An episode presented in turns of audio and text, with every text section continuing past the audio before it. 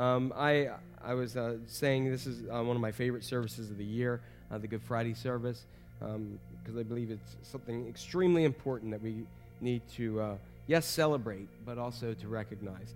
So I want to open with a prayer. If you'll join me in prayer right now. Lord God, we come to you on this evening, this Good Friday evening, as the world uh, rushes by and looks a- a- with anticipation about Easter celebration. We pause right now, those of us here and those who are uh, part of this with Church Online, just recognizing the ultimate cost that you paid, that cost of giving up your life and your suffering and death that led to your resurrection. And so, God, during this time, we don't look upon that lightly. Uh, we recognize that all grace, all undeserved love comes from you. And as the theologian Dietrich Bonhoeffer once said, um, grace is free, but it's not cheap. It cost our Savior his life. So as we take this time um, through message and song, may we just focus on that great love that you have for us, the great love that was displayed so many years ago in Jerusalem on a hill called Golgotha, where you gave up your life for us. In Christ's name we pray. Amen. Amen. This, uh, this evening, we will be sharing a series of uh, verses from Scripture along with song. Most of our readings this evening will come from the Gospel of Mark. And if you have your Bibles, feel free to follow along. And um, we are going to go ahead and share primarily beginning in Mark 14 and continuing through Mark 15. Our first verse comes from Mark chapter 14, verse 12. And it says to us this On the first day of the Feast of Unleavened Bread, when it was customary to sacrifice the Passover lamb, Jesus' disciples asked him, Where do you want us to go and make preparation to eat the Passover? He sent two of his disciples, telling them, Go into the city, and a man carrying a jar of water will meet you. Follow him. Say to the owner as he enters the house, The teacher ask, Where is my guest room where I may eat Passover with my disciples? He will show you a large room upstairs, furnished and ready. Make preparations for us there. The disciples left and went into the city, and they found things just as Jesus had told them. So they prepared the Passover. When evening came, Jesus arrived with the twelve. While they were reclining at the table eating, he said, Truly I tell you, one of you will betray me, one who is eating with me. They were saddened, and one by one they began to say to him, Surely you don't mean me. It is one of the twelve, he replied, one who dips bread into the bowl with me. The Son of Man will go just as it is written about him. But woe to that man who betrays the Son of Man. It would be better for him if he had not been born. And while they were eating, Jesus took bread. And when he had given thanks, he broke it and he gave it to his disciples and said, Take, eat, this is my body. Then he took a cup. And when he had given thanks, he gave it to them, and they all drank from it. This is my blood of the covenant, which is poured out for many, he said for them. Truly I tell you, I will not drink again from the fruit of the vine until that day when I drink it anew in the kingdom of God. And when they had sung a hymn, they went out to the Mount of Olives. After they went through the valley to the Mount of Olives, we pick up in Mark chapter 20, chapter 14, verse 27. You will all fall away, Jesus told them, for it is written, I will strike the shepherd, and the sheep will be scattered. But after I have risen, I will go ahead of you into Galilee. Peter declared, Even if all fall away, I will not. Truly I tell you, Jesus answered, Today, yes, tonight, before the rooster crows twice, you yourself would disown me three times. But Peter insisted emphatically, Even if I have to die with you, I will never disown you. And all the others said the same. They went to a place called Gethsemane, and Jesus said to his disciples, Sit here while I go pray. He took Peter, James, and John along with him, and he began to be deeply distressed and troubled. My soul is overwhelmed to sorrow to the point of death, he said. Stay here and keep watch. And going a little further, he fell to the ground and he prayed that if possible, this hour might pass from him. Abba, Father, he said, everything is possible for you, so take this cup from me, yet not what I will, but what you will. Then he returned to his disciples and found them sleeping. Simon, he said to Peter, Are you asleep? Couldn't you watch for one hour? Watch and pray so that you will not fall into temptation. The spirit is willing, but the flesh is weak. Once more he went away and prayed, and the same thing. When he came back again, he found them sleeping because their eyes had grown very heavy, and they did not know what to say to him. Returning the third time, he said to them, Are you still sleeping and resting? Enough! The hour has come. Look, the Son of Man is delivered into the hands of sinners. Rise, let us go. Here comes my betrayer.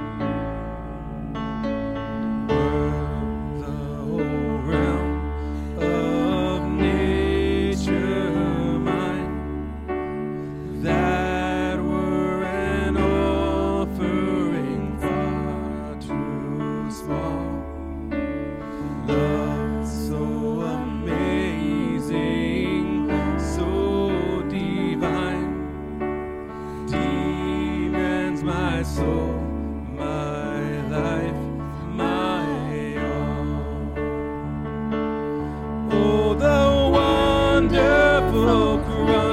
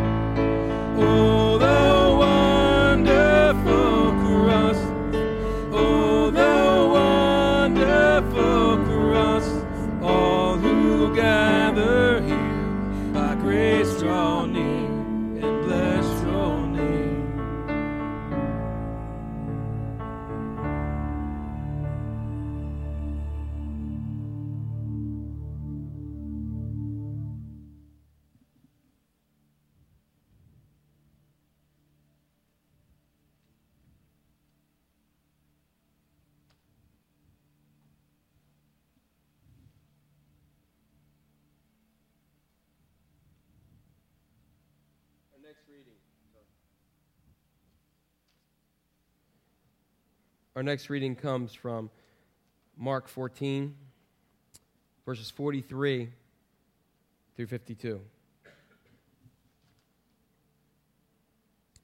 Just as he was speaking, Judas, one of the twelve, appeared, with, and with him was a crowd armed with swords and clubs, sent from the chief priest and the teachers of the law and the elders. Now the betrayer had arranged a signal with them The one I kiss is the man. Arrest him and lead him away under guard. Going at once to Jesus, Judas said, Rabbi, and he kissed him. The men seized Jesus and arrested him. Then one of those standing near drew a sword and struck the servant of the high priest, cutting off his ear. Am I leading a rebellion, said Jesus, that you have come out with swords and clubs to capture me? Every day I was with you, teaching in the temple courts, and you did not arrest me. But the scriptures must be fulfilled. Then everyone deserted him and fled. A young man wearing nothing but a linen garment was following Jesus. When they seized him, he fled naked, leaving his garment behind.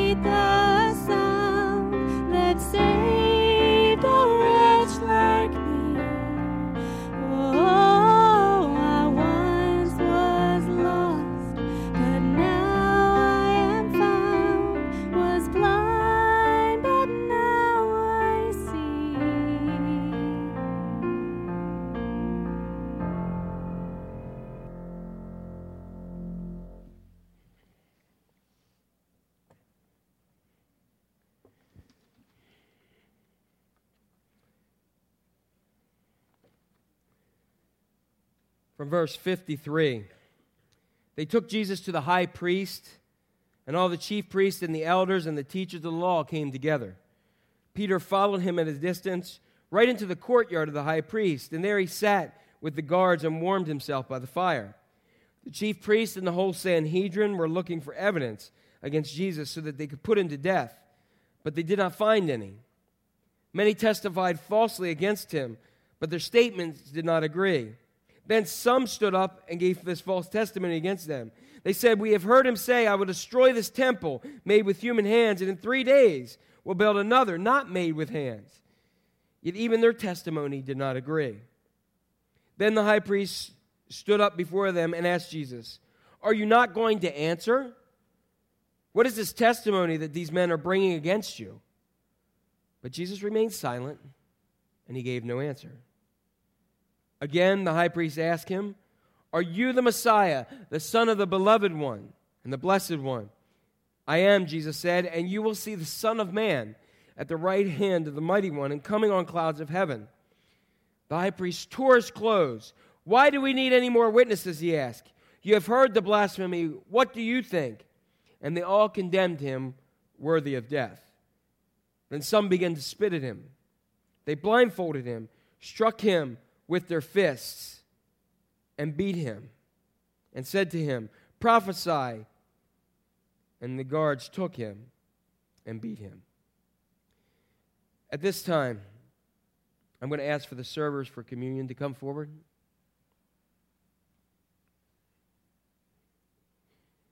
As we recognize on the night which Jesus gave himself up for us, he took the bread in the Seder meal. He gave God, gave it to God, saying that thing that they had said for a long, long time, with just a brief gap from the time of Moses, saying, Blessed are you, Lord God, creator, ruler, sovereign of the universe. It gives us grain from the field that we may have bread to eat. And he broke it, as the scripture says, and he gave it to his disciples and passed it around to them. Likewise, after supper, he took the cup. Again, he gave thanks to God and said, Blessed are you, Lord God, ruler and king and sovereign of the universe, that gives us fruit of the vine that we may have drink.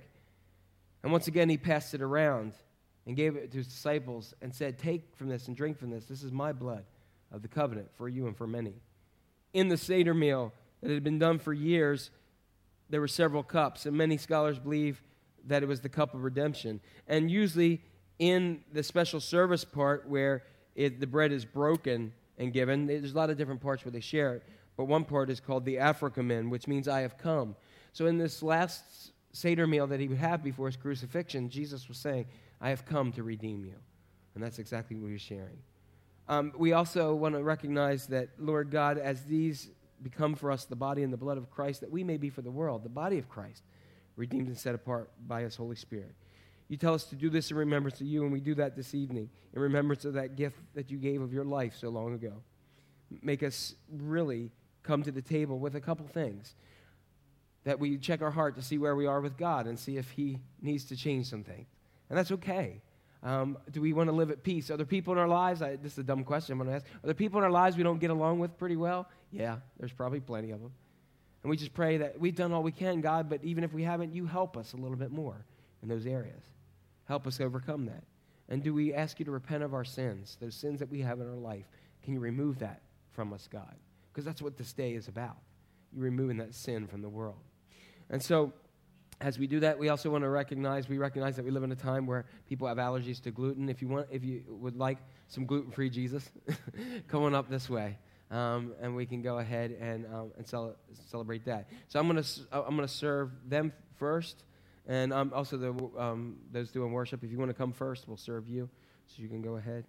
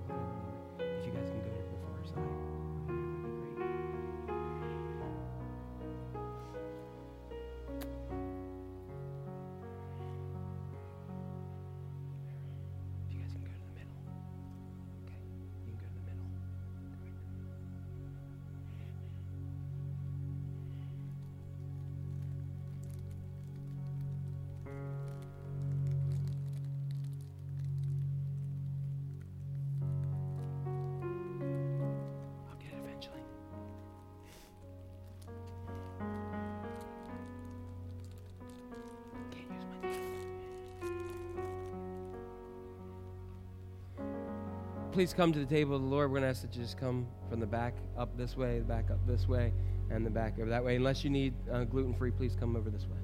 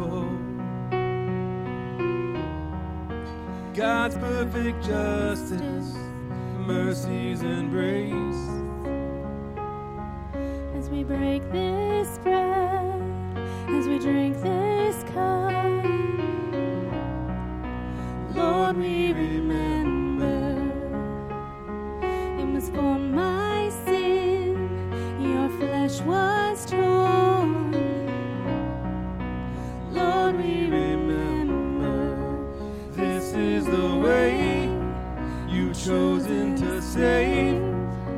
This is the way you make all things new. This is the way you chosen to save. This is the way you make all things new. Broken and beautiful. broken and beautiful. extravagant prodigal grace, broken and beautiful, broken and beautiful. God's perfect justice, mercies and grace, broken and beautiful.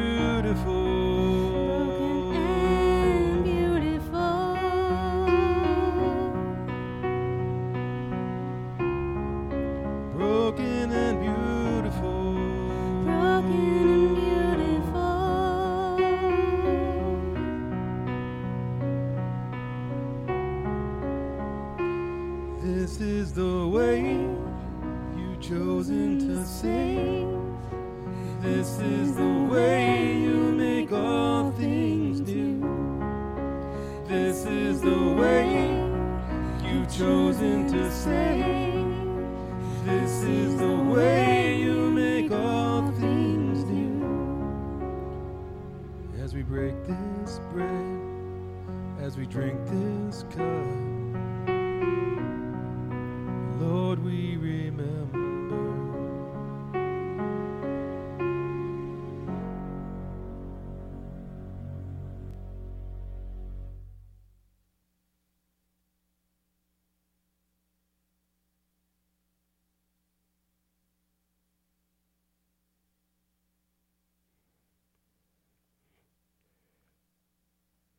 from Mark 14, 66 through 72.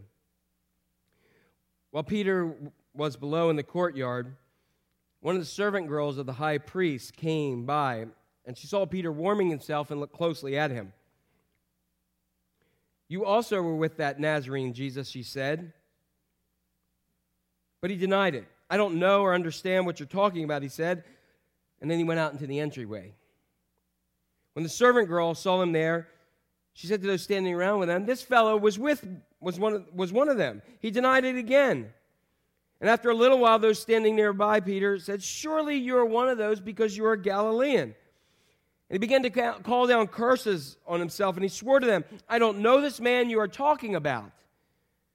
And immediately the rooster crowed the second time, and Peter remembered the words that Jesus spoke to him Before the rooster crows twice, you will disown me three times. And he broke down and he wept. Well, very early in the morning, the chief priests with the elders, the teachers of the law, and the whole Sanhedrin made their plans. So they bound Jesus, they led him away, and handed him over to Pilate. Are you the king of the Jews? asked Pilate. You have said so, Jesus replied. The chief priests accused him of many things. So again, Pilate asked him, Are you going to answer? See how many things they are accusing you of. But Jesus still made no reply, and Pilate was amazed.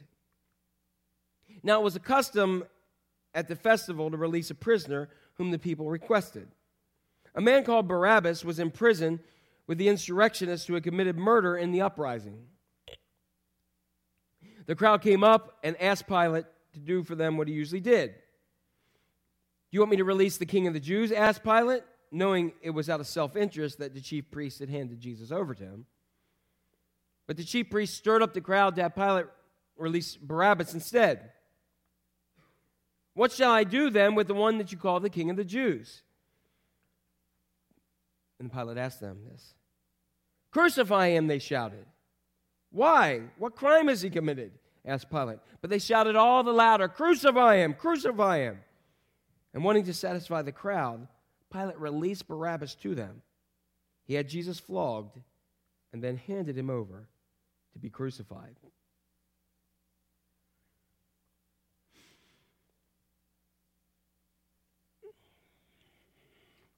I'm. Oh, I'm going to do the message now. Not yet. I'm going to do this right now, right? Because we don't have it there. Yeah. All right. What a what a story. We've heard it tons of times, am I right? Heard it many, many, many, many, many, many times over the years, and it never gets old because it's new. When we talk about the cross and we look at the cross, we've become kind of numb to crosses, haven't we? We see them as jewelry, we see them as um, on the sides of the roads with people's names, we see them if we go by uh, cemeteries, we see them, and it's just become part of our nature. During this time of year, um, one of the, the traditional services that pastors tend to do, and I've seen where community groups come together and they do a seven last words of Christ. Or seven, there's basically seven last sayings. Of them is the first one is, Father, forgive them, for they do not know what they do. The second one is, Truly I say to you, Jesus said this to the thief on the cross, Truly I say to you, today you will be with me in paradise. The third one is to his mother with John down there, and he says, Woman, this is your son. Son, this is your mother. The fourth verse is, My God, my God, why has thou forsaken me? The fifth statement is, I thirst. Number six is what I'm going to share about tonight. It is finished. And number seven is, Father, into your hands I commend my spirit. Because I believe that these verses tend to summarize this whole weekend and the events leading up to this weekend. In John chapter 19, if you have your Bibles, you can turn there with me because I didn't, I didn't give it to you on the screen tonight. In John chapter 19, verse 30. Jesus is on the cross. And when he had finished and received the bitter drink, Jesus said, It is finished. And with that, he bowed his head and gave up his spirit. It is finished. Three words in English, three little words. It is finished. Maybe the first two are some of the first words that we learn in our language. But in Greek, it's one word. In order to convey what we need to convey, we have to put it in three words, but in, it's one word in Greek, and it's in Koine Greek, which the New Testament is written in, called tetelestai. Anybody want to say that with me? Go ahead. Tetelestai. It means it is finished. And it was something that was normally used. It was something that was used in the marketplace uh, several, several times. When you completed an agreement or a job, you would say, tetelestai, or you're getting ready to go home for a day of work, you'd say tetelestai, meaning you got done and you're checking out. Many people today were looking at that clock, knowing it's a holiday weekend, saying, Hallelujah, tetelestai. They're out of here. And so it's something that had been heard, and in the merchant world, what it it, it was a happy thing that meant simply this paid in full. Everything's paid in full. It was always happy because it was a great achievement. I know many people who are in the construction business talk about that great day when they're able to hand over the keys to somebody because it's tetelestai, it's finished. Because by the time, anybody ever built a house? If you've ever built a house, it's tetelestai when you get in there. Am I right? You're glad, it's so great when you're starting off, but by the time you get to the end, you are glad it's finished. It's happy because there's a completion that exists there in this. It's finished. We've just been thinking about some of this over our One Month to Live series, and in that process, we've been thinking about if we're laying on our deathbed and heaven's coming soon, what are we going to be thinking of? In 2 Timothy, verse uh, chapter 4, that's what the Apostle Paul pretty much says. He says, I'm finished. I'm done. I'm good. I'm ready to go on and be with heaven, be in heaven. to tell Tetelestai. Um, it's good. It's a word of achievement, of victory, of accomplishment. And yet, Jesus, in the moment right before he gives up his spirit, mentions this joyous market term, tetelestai. The task is completed. There's four things that I want to share with us tonight based off of this word, tetelestai. The first thing, and there are questions. And the first question I've got for you is what was finished? It, it, you ever had people just say it to you and you don't have a clue what they're talking about? It is finished. So, what is the it in this? You notice that Jesus did not say, I am finished. After all that, I'm finished and give up his spirit. He said, It is finished. What was the it? Because in the contract and in this discussion, you have to pay for something to have it paid in full. And he's addressing at the core of the cross, the nature of the cross is sin. It's the problem of sin. It's more than just a sacrifice that Jesus gave for us. It's more than just a great statement of a leader laying down his life. It has to do with something called the debt incurred by sin. And this debt that we have is a debt that we are unable to pay. Now, let me ask you is anyone going to be honest enough to say that you've ever had a debt that you couldn't really pay in life? Okay? That you have this thing and you've paid on it for years. Like I remember when I first went to college, they used to put these little things in your mailbox and they were called credit card applications. And it only had 19.98% interest. But that was in the small print on the back. And I remember before we got married, Melissa was like, We are going to pay this off before we get married. We're going to do this. I'm going to pay it off. And she just did. And I was like, why don't we have any money? She goes, because I'm paying off that credit card that you have. But I would pay the minimum card payment. You only had to pay $28 a month. It was wonderful. And just keep racking it up, right? I couldn't pay that debt. You may have even refinanced, and you can't pay that off either as well. And sin is a debt that none of us can pay. We can't pay it because it's a debt to the holiness of God. God is perfect, and we can't pay a perfect debt. Therefore, we can't get rid of it under our own strength because we've got to be perfect. And guess what? We're not perfect. Whisper to somebody because it's a Good Friday service. You don't have to look. Whisper into them and say, "You ain't perfect, and neither am I." All right. Because of sin, humanity has a great debt that we cannot pay. And I don't want you to miss out on that because I think many do not believe that. I think many walking around right outside these walls have no clue that they have a debt, or they hear it, but they don't believe it. Because they live life in this way that if I'm given enough time, if I'm given enough religion, if I if I read enough self-help books, I'll even read some Christian self-help books if I do enough philanthropy in my life, if I'm kind and if I have enough time to be kind, if I do that, then I'll pay the debt. But God does not, teachers in here, does not grade on a curve. And what I mean by that is, how many of you remember school? Where I remember you were in school and you had those teachers who graded on the curve. Basically, that if everybody was dumb in the class, you all got a better grade. You remember those days? And there was that one little nerd named Billy who wrecked the whole curve, and everyone wanted to take him out back and beat the C out of him, you know, and beat the D, and it's a, you could get an A. You wanted to do that. There was always that one person who messed up the curve. But God doesn't grade on the curve. Not at all. But so, so what can we do to pay this debt? Something had to address the debt of sin. And you know what it was? Because we don't know. We, we, tried, people tried for years. People tried from Adam and Eve on. They set entire religious systems up, entire sacrificial systems of, of lambs going ahead and being sacrificed and doves and all this kind of stuff was going on. And all that did was delay a foreclosure. Has anybody had a time where you just paid your bill in the nick of time? Just in the nick of time? Like, I always liked that when the cell phone companies, like when you, you wouldn't pay your bill and you didn't have the notifications on your phone, that you pick up the phone and you go to make a phone call and they're saying, I'm sorry, you're unable to make a phone call. Call this number. You ever, ever do that?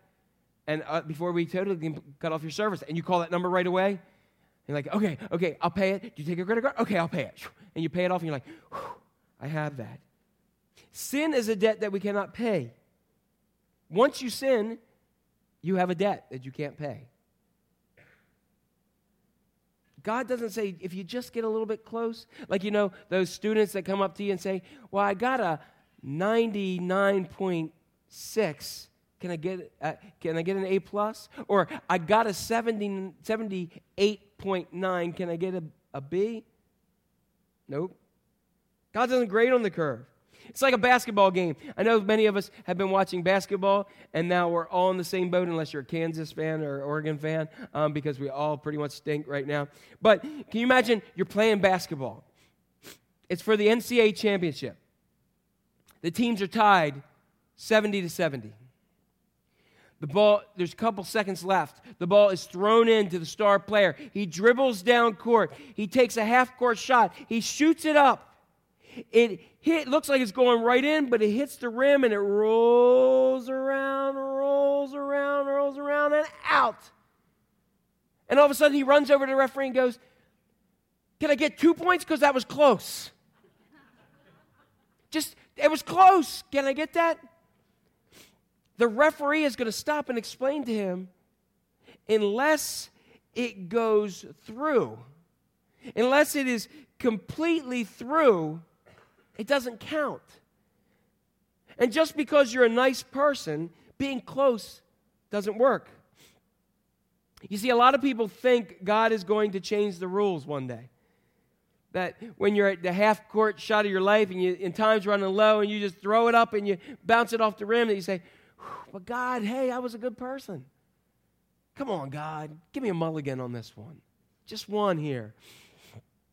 I remember one of the first discussions I had with someone who was a clergy candidate when I was doing clinical pastoral education some 18 years ago. Um, and we met with people who were in seminary, who were getting additional training in a, in a hospital. And we got into a discussion. And the discussion that he had is what if God, at the end of everything, just changed it all and says, okay, everybody come in? And I said, he's not going to.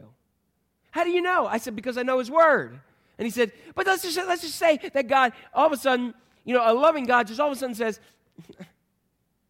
come on in, everybody. I said, that God just says, I was just joking about that. And he turns to his son and said, you know what, Jesus, sorry about that crucifixion and suffering thing. I'm just going to change it all now. I said, he can't. He can't because he's a holy God, and we're not. It's only through his son like, for instance, let's say we decide to do this. Let's say we decide to all go to, uh, let's say we, we decide to go to the beach in California. Pick a nice one. Anybody got a nice one? La Jolla, is that decent? Laguna, Laguna Beach. There we go. It's not just an MTV show, an old MTV show. It's a nice beach. So we go to Laguna Beach, and I say, you know what, guys? This is nice, but Hawaii is a lot nicer let's swim for it. and we start to swim. And we start to swim, and we're just cruising. We're just cruising through, and then, I, then people start to drop off, and we're cruising, and I look back at you all dropping off, and I'm swimming, and I'm doing the backstroke, and I, I got this. And guess what? I realize we're not even a couple miles offshore. You know, I may have gotten a little further, but the result is exactly the same. I'm going to drown. It's the same thing when we look at our lives. We may make it a little bit farther, but if we haven't gone to Jesus, who is the one who gets us to the destination, the result is exactly the same. No matter how good you swim, you ain't going to make it from Laguna Beach to Hawaii. And no matter how good you are, you can't make it from earth to heaven without the help of Jesus Christ. It's too far. That's number one. Number two is this. Here's the next question. Then what's the payment? Okay, Jack, you told me we can't do it, so what's the payment? The death of Christ. You notice it wasn't until after Jesus said, It is finished, that he gave up his spirit and died. Because the Bible is very clear that the wages of sin is what? Death. Physical death means separation of the, the soul from the body. Spiritual death is separation of the soul from God. Sin's debts are so great that only God can pay for it. We own the debt, but only God has enough in his account to pick up the charge. The penalty for sin is death. And look around the room if you can squint a little bit. We're all going to die. We can't pick up that payment. I can run all I want. I can eat the most bland stuff in the world. I could eat rice cakes from here to the kingdom come, and I'm still going to die. That might make me die quicker. and you know what's cool? But God is God's got to pay the debt, but God is spirit, and He can't die. So how can I get this debt paid? It's something I'm going to take you back to another 70 degree weather day called Christmas. Remember that? And something happened that we recognize. It's called God became flesh, called the incarnation.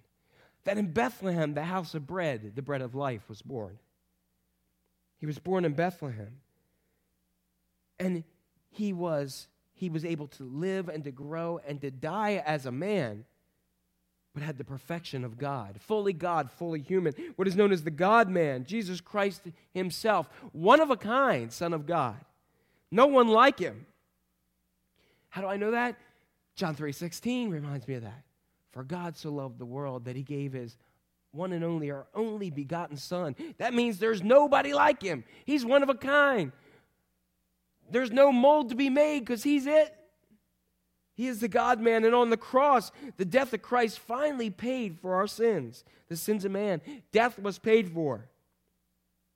What did it pay for? You see, God took the penalty so he could love us greatly by paying for the sin to satisfy his wrath so he could express his love without compromising his nature. I'm going to say that again because I really love this statement here. God took the penalty by paying for our sin to satisfy his wrath so he could express his love without compromising his nature. That's a loving God.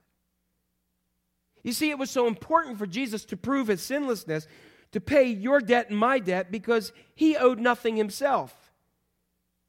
And you know, one of the things I learned very interesting in life? You can't get others out of debt if you owe everybody. Think about that. I would love, you know, I've always talked to God. Remember that big lottery a while ago? I always thought that'd be really cool because I would help a lot of people. I can help some now, but I can't help near as many as I want to. You know why? Because I owe, I owe, and off to work I go. That's why. Because we owe people things in life. In 1 Corinthians 5, Paul tells us this God made him who had no sin to be sin, to become on the cross, sin Uh, as for us so that we might become the righteousness of God. Now that's something we read through very quickly. God made him who had no sin to become sin for us so that we might become the righteousness of God. Let's unpack this a little bit because in order to satisfy a holy God, you have to be as good and holy as God is. Look around. Ain't one of us going to do that. God demands perfection. And here's what's really cool. Hang with me here. Jesus lived, most scholars believe, 33 years of perfection, sinlessness. He said, I always do what pleases the Father. My thoughts are the Father. Whatever the Father wants, I do. 33 years of that. So he who had no sin became sin on our behalf. He became a substitution for us and for all of us, for those who had committed sins before, those who committed sins at that moment, and for us here today. Now I want to compare this to something. Let's pretend that I had a mil- that you had a million dollars of debt. You have a million dollars of debt, and all of a sudden you receive a call from your bank. And they say, uh, Hello, Mr. Cohen. I've got news for you. Um, someone put a million dollars in your bank account and paid your debt. After you fell on the floor and woke up, would you be happy about that? You're darn right. And on the cross, here's what happened Jesus paid the price for your and my sin. And then God takes that 33 years of Jesus' perfection and he credits it to your account. He takes the sin from your account and credits it to your account, the 33 years of Christ's perfection. He looks at Jesus' perfection and credits it to your account. It's not a debt, but you have a surplus now because he's removed that and he gives that 33 years into there. The righteousness of God is now in you because of Christ. The death of Christ is, Christ is the only, only payment that we can have that takes us away. In Acts chapter 4, it tells us salvation is found in no one else, for there is no other name. That's very clear. Salvation is found in who? No one else. And there is no other name under heaven given to mankind by which we must be what? Saved. So the death of Jesus pays for it. So, number three, the proof of the payment. When you pay a bill, you want a proof of payment. Even when you do it on the phone, they give you that little number. Which you, which, how many of you listen and don't write it down? You're like, hurry up, and then you're like, okay, uh huh, yeah, okay, three, yeah, okay, bye. Because then you, you think, they're to send me an email anyway. okay. The proof of the payment. You need a receipt. In a restaurant, when you pay with a credit card, they come at you and they ask you to sign before the days of where they made you sign everything electronic and you we all are, don't sign cursive anymore. But they bring this that paper and they still do in some places and they tell you the yellow copy is for you and the white copy is for us. The yellow copy is yours and the white copy is for us. The white copy tells them and the one who's paying it that payment's been made. The yellow copy is that you can prove it. How do we know that we haven't made a mistake by banking our entire lives on Christ save us? Because the receipt is based on something that, although we're celebrating Good Friday tonight, I'm reminded of an old sermon by Tony Campolo, which said, It's Friday, but Sundays are coming. The receipt is early Sunday morning, the resurrection. You see, you can't place a living faith on a dead Savior. 1 Corinthians 15 4 said, And if Christ has not been raised, then our preaching is useless, and so is your faith. I want to tell you something right now. If Jesus has not been raised from the dead, we are all the biggest, most foolish, waste, time wasting people in our lives because we only get 78 to 80 plus years in our lives. And we're wasting it sitting here on Sundays and sitting here on a Friday night where we could be having fun. Paul himself says, You're an idiot if, it, if he didn't raise from the dead. You're wasting every ounce of your breath if he didn't raise from the dead. He said, The proof is in the pudding. He is alive because a dead Savior helps no one. And he also goes on to add in, verse, in 1 Corinthians 15, 17 through 19, and we are the most pitiful of all people if he hasn't been raised from the dead. But he has. I got my receipt. in John chapter 20. Now, this is a little bit, we're jumping ahead a little bit, but I want to show you in John chapter 20. I want to go, if you have your Bibles, I want to go to verse 4. This is after Peter and John are told that Jesus rose from the dead, or he wasn't there. And so I'm going to pick up in verse uh, Peter and John started running in verse 4. It says, Both were running, but the other disciple outran Peter and reached the tomb first. I think that's very funny that in telling of the story of the resurrection of Jesus, John has to tell us that he's faster than Simon Peter. I think that's very human. Um, and he bent over and he looked in at, now listen, looked in at the strips of linen, lying there, but he did not go in. Then Simon Peter came along behind him. He's still telling him he's taking a long time. Come on. And when he went straight in the tomb, and he saw the strips of linen lying there, as well as the cloth that had been wrapped around Jesus' head. The cloth was still lying in its place, separate from the linens. Finally, the other disciple, that's John, who had reached the tomb first, also went inside, and look at this verse. He saw and believed. Now we read that and say, that's nice. But John goes in, he peeks in, he doesn't go in. Simon Peter comes in, he sees something, he sees the cloths, he sees the, the linens that wrapped him around like this, the burial cloth that wrapped around like this, and the shroud over top of his head, the, the, the head cloth, the headband cloth. And it tells us specifically there that when John went in, he saw them, and he saw the strips of linen lying there as well as the cloth, the cloth around his head was lying separate from the linens. And then when he get down to this point, he said he saw and believed. Now, I have a lot of dirty clothes that I've seen in my life. And I never just saw something and freaked out and started believing because I see dirty clothes. So, what happened here? If thieves took the body of Jesus, it is unlikely that they would have stripped him naked before taking him out of a tomb.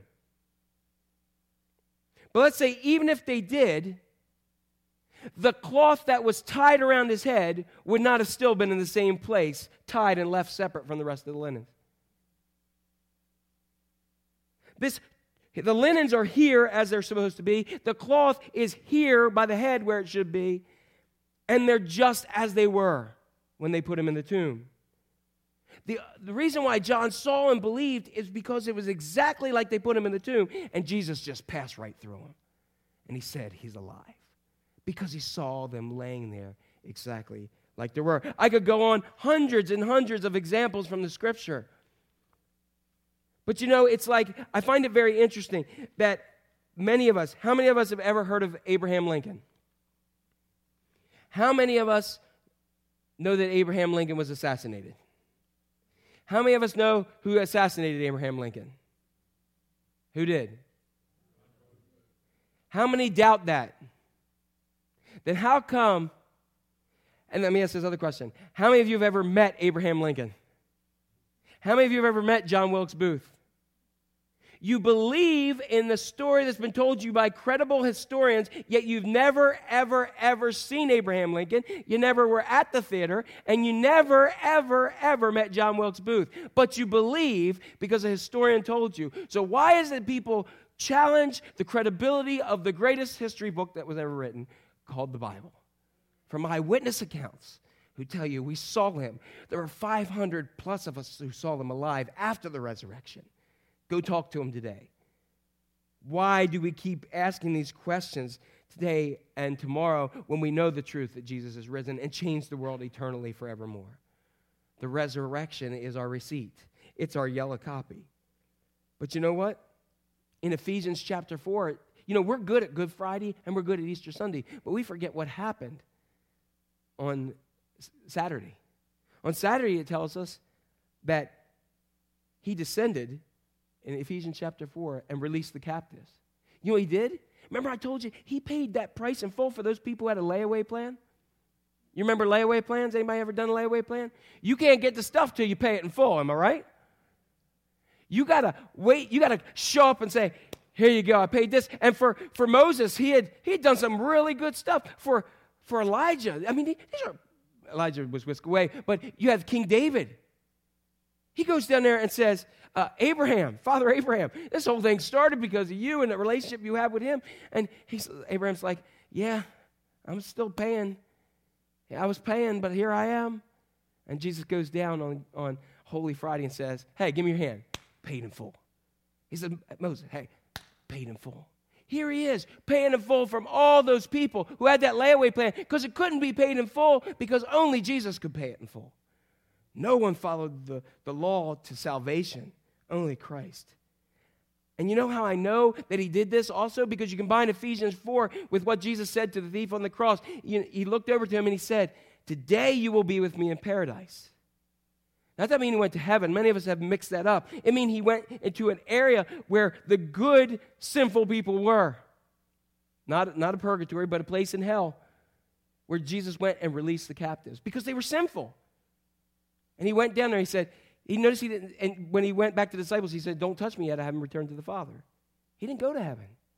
He went down there and said, You guys remain true. I'm paying, give me your hand. Paid in full. Paid in full. And he cleaned hell out of all those people who, who trusted in God but had a debt they could not pay. He paid it all. And Matthew tells us that the tombs of holy people broke open and they started walking around the place. Can you imagine? You talk about freaking you out. You like the walking dead? This is the walking live. the resurrection is your receipt. And don't, don't let anybody tell you it's not good. Number four, the big question what do you do with this? What do you do with all this now? Sin is a debt you can't pay, and God will not credit account unless you declare bankruptcy. Spiritual bankruptcy. When do people declare bankruptcy? When the debt is so insurmountable they can do nothing else but give up and say, I can't pay. When all hope is lost and they say, I can't pay this. They throw themselves on the mercy to get bankruptcy. File chapter 7, chapter 11, whatever they can do. It's basically financially throwing in the towel when you declare bankruptcy. But I want to tell you something God won't put anything in your account if you think you got it together. As long as you think you can, God won't put that in your account because you still think you can do it without Him. And most people are hoping that good works, a good life, being nice, keeping the Ten Commandments, all things that are good, they think that's going to fill up their account and pay their debt. But it won't. God only accepts the death of Christ as his payment. The debt of Jesus, the debt of our debt was paid in full by Jesus. Your good works and your good things in life, they're good, but they get you nowhere with a holy God. It's like taking monopoly money to the mall. You say, Oh, I need some more money. And you just reach in and grab that and you go ahead. I, I challenge you to go to, the, go to the store with monopoly money and say, You mind if I pay with these? And they say, Yes, I do. it's not going to work. You know why? Because it might be good in the game of Monopoly, but it's not in the game of life. It's like, and I have several friends of mine who are policemen, but if you ever I heard stories or seen um, other police officers who are, you know, off duty or whatever, and they're pulled over on a traffic ticket, going fast, and they get pulled over, and as they get pulled over, they somebody says uh, your license and your license registration, and they open up and they pull out the license. And often they used to have, I don't know, they still do, but they used to have like their, keep their license in a place near a badge. That little badge flips over. So the badge is kind of up top or on the side. Uh, but let's, let's use the old, the kind I've seen, the one with the badge up top and the license here. And it's really kind of interesting because when you look at the license, it identifies who's guilty of breaking the law. It's the perpetrator. But when you look at the above badge, it identifies a bigger authority. And usually what ends up happening is they say, Take it easy. Have a nice day, officer. Send them on their way. Am I right? You agree with me? Jimmy will yell at me later, but um, that's what happens. You see, the sin of speeding by the perpetrator is overwritten by the higher authority of them being an officer. Unless Jesus is above your name in your life, then you're in trouble with your name standing on its own. So the question is, what must you do? You must do a couple things. You must believe. You must believe. Assume It assumes knowledge that you recognize that you are a sinner and you can't do this on your own. And the stuff that you do may be nice, but it can't save you. You must be convinced that it's true, beyond a shadow of a doubt. Yeah, we all have doubts, but you got to say this is real and this is true, and I got to. I'm gonna gonna put my faith in you, and we must make a commitment to it. Trust in Christ alone. Many know the facts, but aren't going to heaven. There's a time where I could tell you every stat by every Philly that played the game, but guess what? I still can't hit a curveball or a fastball or anything that much. If you died right now and asked God, and God said, Why should I let you into heaven? And you went through a list of, I was good, I did this, I did that. I, would you, it wouldn't matter to him. The only thing he wants to hear is, I had an incredible relationship, and I believe wholeheartedly in your son, Jesus Christ. And be, I can't come in here, God, but because of your son paying my debt, I, I'm allowed in. That's what it's about. And you know, right now there might be somebody who's watching online or somebody who, who's hearing this and says, you know what, Jack, but I'm a pretty good person. You know, I eat a lot of egg whites and, and stuff like that. But uh, sometimes I like regular eggs too. I, I love regular eggs, but they like me and they stick around forever. But let's say you want to make it, you get up in the morning, you want to make an omelet. Anybody like omelets? You want to make a good size one, so you put four eggs in it. And you got three that are good and one that's rotten. You have a rotten omelet. Doesn't matter whether a part of your life is, is just rotten, because it spoils the whole thing.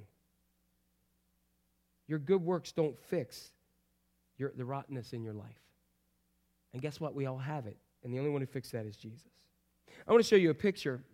It's a big picture up here. It's the world's largest bulldozer.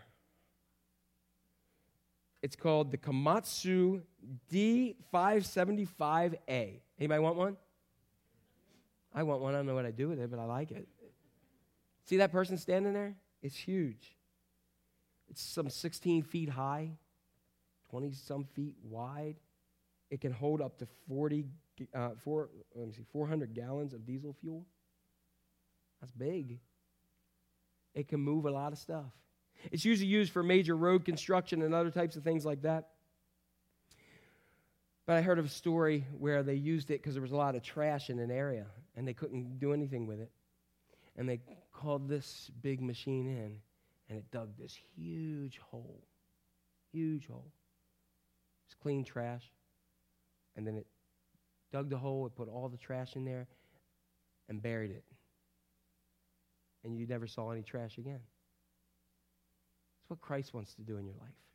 Take all that trash and just move it out of the way and bury it and keep it away from your life. Because guess what? When Jesus was on the cross, you were on his mind and he said, It is finished. Amen. Wayne. Let me have this one reading from Scripture Mark chapter 15, verses 16 through 32.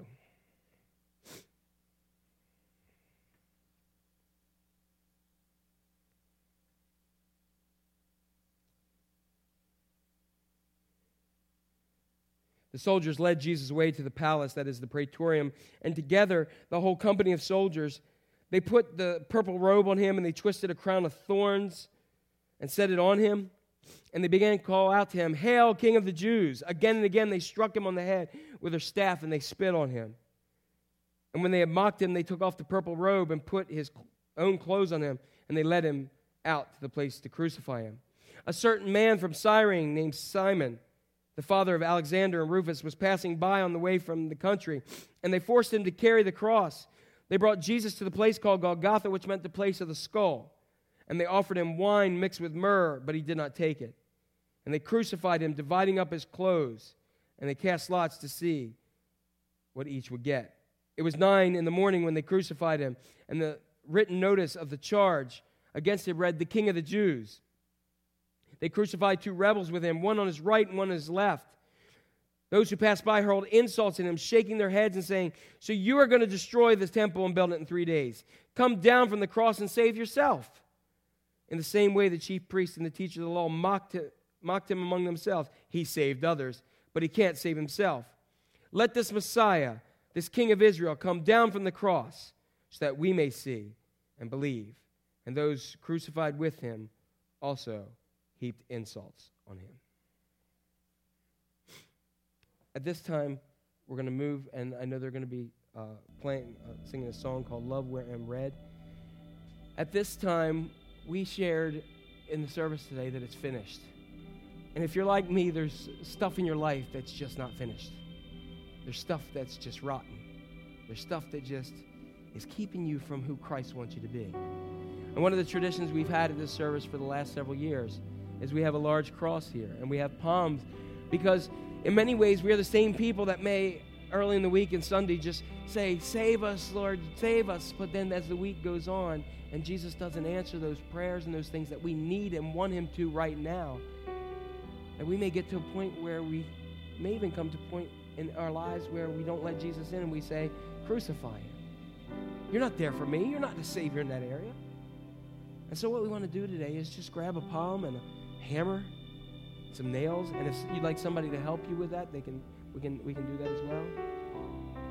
And just take that palm in as a symbol those areas where we praise Him, but it's starting to lose its luster. You know, these the other day were all all green and vibrant, and now they're starting to get a little bit worn, a little dry. And for many of us, if we look over the last few weeks, months, and days of our year, we may be that person. That we start off at this high point, but now it's starting to get dry. God didn't move. I did. And so we need to get to the cross and recognize it's where the love of Christ ran red through his blood and renew our commitment to Christ. So please come as you're led and begin to just go ahead. Just grab a palm, anyone you want here. You can rip them right off of here. Just pull them. And then grab this nail and begin to nail it into the cross. Please come.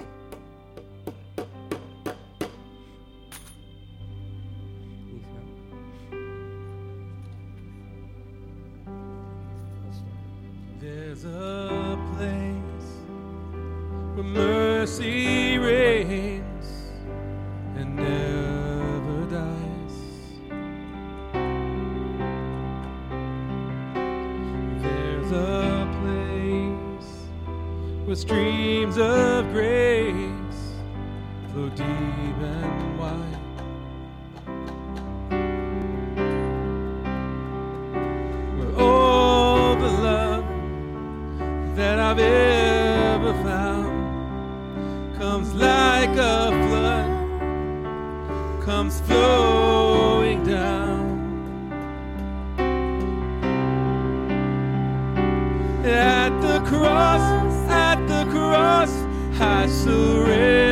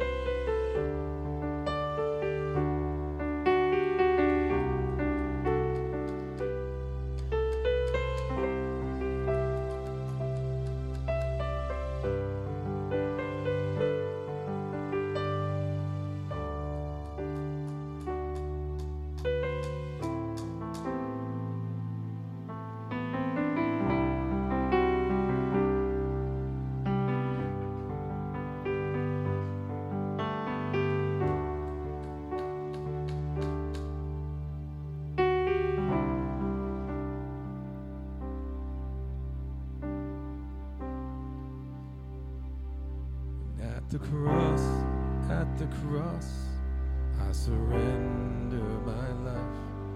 And I'm in awe of you, and I'm in awe of you. Where your love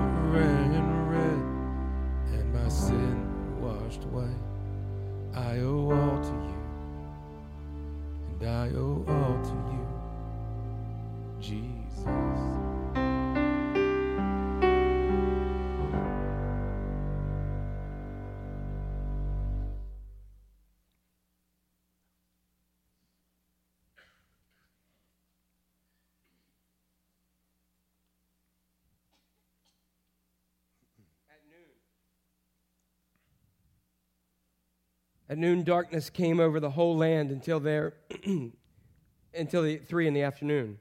And at three in the afternoon, Jesus cried out in a loud voice, Eloi, Eloi, lama sabachthani, which means, My God, my God, why have you forsaken me?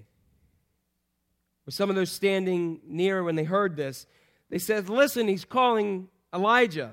Someone ran and filled a sponge mixed with wine vinegar and put it on a staff and offered it to Jesus to drink. Now leave him alone. Let's see if Elijah comes to take him down, he said. And with a loud cry, Jesus breathed his last. The curtain of the temple was torn in two from top to the bottom. And when the centurion who stood there in front of Jesus saw how he died, he said, Surely this man was the Son of God.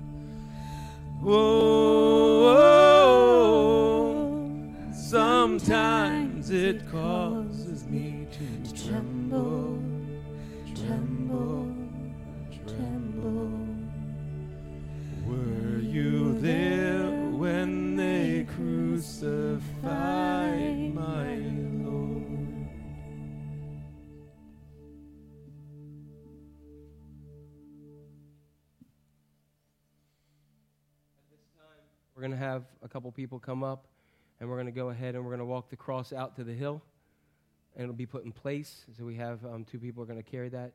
Um, we'd ask that you kind of stay seated until we uh, begin to move out and away from the chairs, and then everybody please come and follow suit. We'll be going out these doors as well.